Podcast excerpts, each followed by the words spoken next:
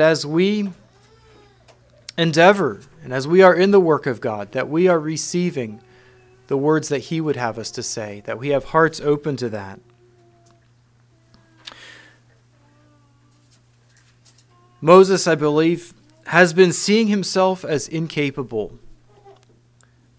And God has assured him of his leading as he took him through that work.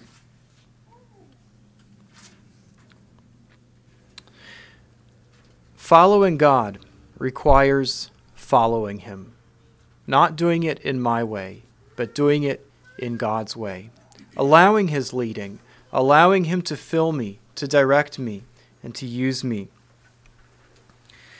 Now we come to verse or to chapter 4 and we find the fourth response.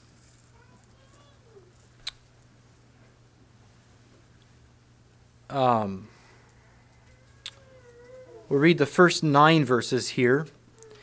And Moses answered and said, But behold, they will not believe me, nor hearken unto my voice, for they will say, The Lord hath not appeared unto thee. So his fourth response there, they will not believe me. And the Lord said unto him, What is that in thine hand? And he said, A rod. And he said, Cast it on the ground. And he cast it on the ground, and it became a serpent. And Moses fled from before it. And the Lord said unto Moses, Put forth thine hand, and take it by the tail.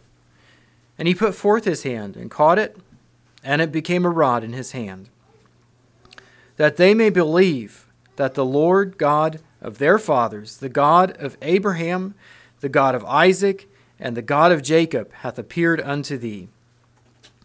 And the Lord said furthermore unto him, Put now thine hand into thy bosom. And he put his hand into his bosom, and when he took it out, behold, his hand was leprous as snow. And he said, Put thine hand into thy bosom again. And he put his hand into his bosom again, and plucked it out of his bosom. And behold, it was turned again as his other flesh.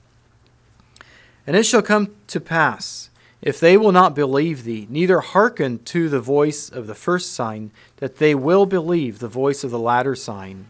And it shall come to pass, if they will not believe also these two signs, neither hearken unto thy voice, that thou shalt take of the water of the river, and pour it upon the dry land, and the water which thou takest out of the river shall become blood upon the dry land. They will not believe me. you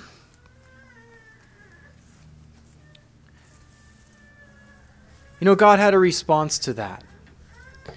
He had Moses throw his rod on the ground, and it became a serpent, and again returning to a rod. His hand becoming leprous and returning normal again. And finally, he said, If they don't believe these, you're going to take water from the river, you're going to pour it on the land, and it's going to turn to blood.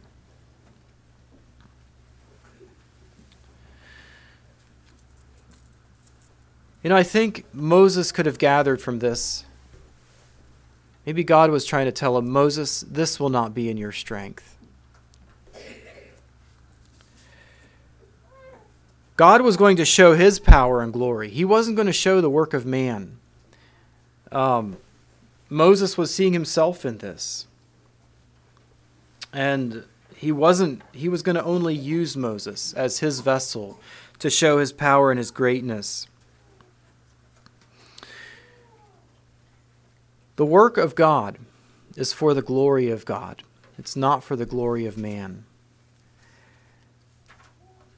You know, in again, um, looking at Paul here in Acts 9:14, uh, I believe Ananias was coming. Uh, God was sending Ananias to Paul to Saul at that time, and God told Ananias that Saul is a chosen vessel he was going to be bearing his name to the Gentiles. And you know, God was not going to to um, Saul was not going to show something great of himself as uh, a servant of God, but rather God was just going to use him as a vessel. And even so, as we consider our usefulness to God, you know, I don't think we need to worry so much about whether what we do and what we say will be received as much as the fact that we are called of God. We are called to answer his call. And that was what Moses was being asked to do here. The next response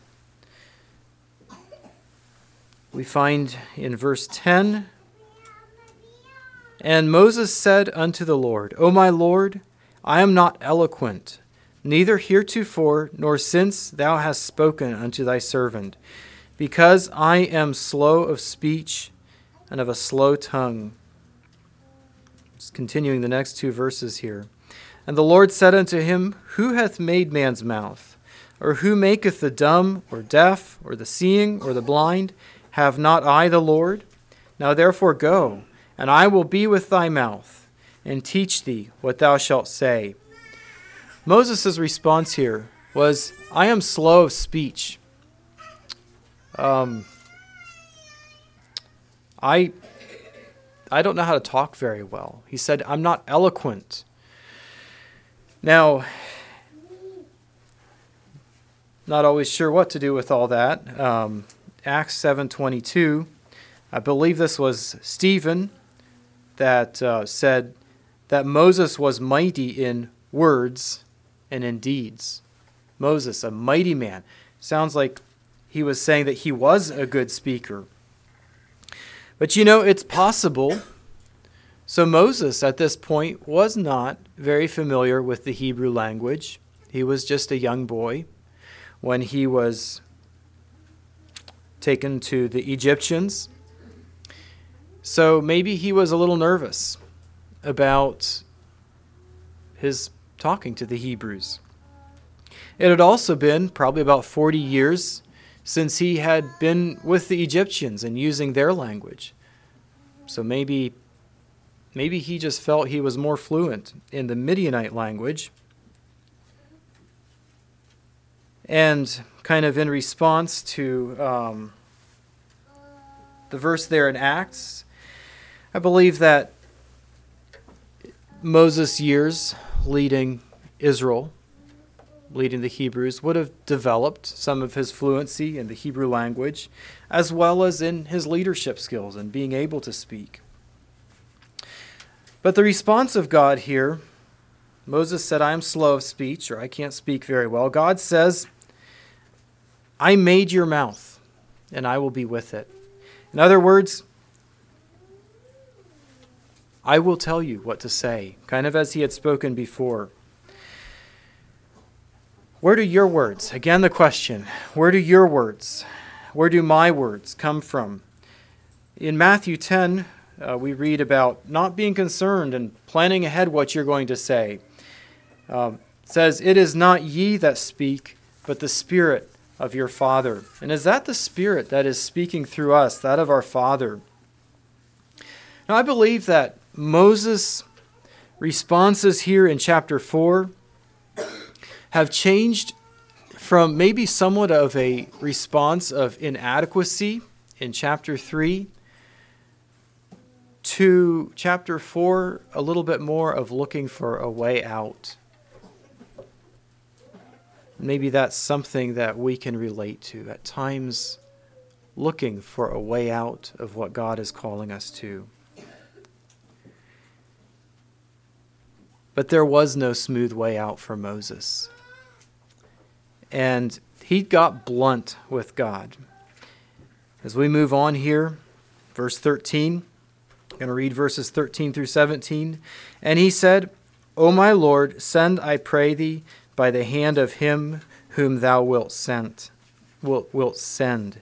And I don't believe Moses was thinking he was that person. He was looking for God his response here to God was send someone else, not me.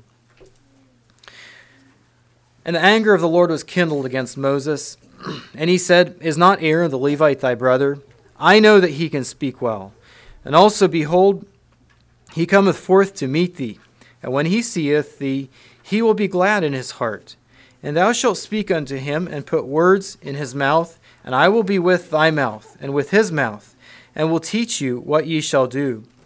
And he shall be thy spokesman unto the people. And he shall be, even he shall be to thee instead of a mouth, and thou shalt be to him instead of God. And thou shalt take this rod in thine hand, wherewith thou shalt do signs. No more excuses here. Moses just got frank with God. First of all, chapter 3, he says, Here am I. And now he says, Send someone else. And I think when it comes right down to it, there's times, maybe often, when we would prefer if God would send someone else. I don't know if you relate to that or not. From a distance, maybe doing the work of God, we can see the glory, and it, it looks appealing. But what about when we recognize that there's going to be hard work? Moses recognized that. And somehow it lost some of its glory. Moses in chapter 2 had gone out to the Hebrews. And I don't know what all was on his mind. Was he reaching for the leadership to lead his people Israel at that time? I'm not exactly sure. But he came face to face with the call here that God has on, had on his life. And it lost some of the glamour that uh, maybe it could have had before. we see God's anger turn towards Moses. Moses was in a dangerous place here. In Numbers 11, we read about the anger of the Lord being kindled. The Israelites were ungrateful. God had sent them manna, but they wanted something else. And God sent it. He sent quail. But there were many that were smitten with a plague. In 2 Samuel, we read about God's anger being kindled against Uzzah. He steadied the ark when it came over a rough spot. And the anger of God was kindled against him, and his life was taken. David, in 1 Chronicles 21, sent out to number Israel to get a census, and it displeased God, and he smote many in Israel. So I believe that Moses was in a dangerous place here, but God did exercise his patience and mercy with Moses. And you know, there's a change that happens in Moses at this point. We read about that change. I think Moses probably recognized that he had gone too far, that he was pushing against God. Probably recognized that God was having mercy on him. But as we go through the, the remainder of the chapter here, we see Moses was being prepared to go. Starting in verse 18 And Moses went and returned to Jethro, his father in law, and said unto him, Let me go, I pray thee, and return unto my brethren which are in Egypt, and see whether they be yet alive. And Jethro said to Moses, Go in peace. And the Lord said unto Moses in Midian, Go, return into Egypt for all the men are dead which sought thy life.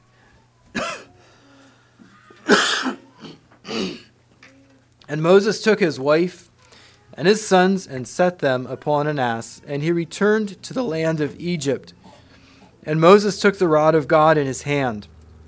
And the Lord said unto Moses, When thou goest to return into Egypt, see that thou do all those wonders before Pharaoh, which I have put in thine hand but I will harden his heart that he should not let the people go. and thou shalt say unto Pharaoh, Thus saith the Lord, Israel is my son, even my firstborn. And I say unto thee, Let my son go, that he may serve me. And if thou refuse to let him go, behold, I will slay thy son, even thy firstborn. And it came to pass by the way in the inn that the Lord met him and sought to kill him. Then Zipporah took a sharp stone and cut off the foreskin of her son, and cast it at his feet, and said, Surely a bloody husband art thou to me. So he let him go. Then she said, A bloody husband thou art because of the circumcision. And the Lord said to Aaron, Go into the wilderness to meet Moses. And he went and met him in the mount of God and kissed him. And Moses told Aaron all the words of the Lord, who had sent him, and all the signs which he had commanded him. And Moses and Aaron went and gathered together all the elders of the children of Israel. And Aaron spake all the words which the Lord had spoken unto Moses, and did the signs in the sight of the people. and the people believed. And when they heard that the Lord had visited the children of Israel, and that he had looked upon their affliction, then they bowed their heads and worshipped. As I said, Moses was ready to go. he went to Jethro and requested that Jethro let him leave, possibly seeking a blessing from Jethro, which he did receive. He received that blessing from Jethro. He told him, said to Moses, he said, Go in peace. You know, this was a major call on Moses' life. And I believe we can take an example from that. As a brotherhood here, as God places a call, a major call in our lives, whatever it may be, that we seek the brotherhood blessing. and I believe that that is just a um, an important aspect of our lives and of being useful to God, of not just striking out and doing things on our own. We notice that God was not done working on Moses. There were still things that Moses needed to get in order before God could use him as he planned to. And it would seem that, uh, well, it was at least one of his sons had not been circumcised. says that in the way, in the inn, that the Lord met him, the Lord met Moses, I believe it was Moses, and sought to kill him. And we really don't have detail on what that was exactly. Um, your imagination can go. Was there an angel there with a flaming sword? Um, don't know. I would imagine it could have been possibly a sickness that that um, it may have been a, a question about Moses' life, whether he was going to live. Exactly what that looked like, we don't know. But what we do know is that when his wife Zipporah uh, performed that rite of circumcision, that God was satisfied and that God let Moses go, that he did not take his life. Moses was willing to allow God to continue working in him. And you know, along the way, it doesn't matter who we are, it doesn't matter where God is leading us, but God still wants to work on our lives. He still has a work to do within us. It's not that we get to a certain point, a certain plateau, or that um, God is using us in such a way that it means we don't need worked on anymore. And I think we all understand that, each one of us. God needs to continue working on us as long as we are alive. we have Moses and Aaron then meeting and um, going to the Israelites. And it says that the people believed. That was a concern or excuse that Moses had. The people will not believe me. Uh, but they did. Again, it was the work of God. It was not the work of Moses and Aaron and their um, convincing strategy or their eloquence or whatever it may have been, but it was simply that God placed the words in their mouths and they were used of Him. God wants to use the daily experiences of our life to prepare us for whatever He has for us in the bigger picture. God is not going to take us in a moment to a great work, I don't believe. But it happens over time. It happens through the daily experiences as we respond properly to God and are useful in the small things, that God continues taking us to greater things. Just as Moses, who'd have guessed it? That all these things, these experiences of life, would come together to where he could relate to Israel, he could relate to Pharaoh, and he could lead his people out through the harsh desert life which he had been prepared for as a shepherd.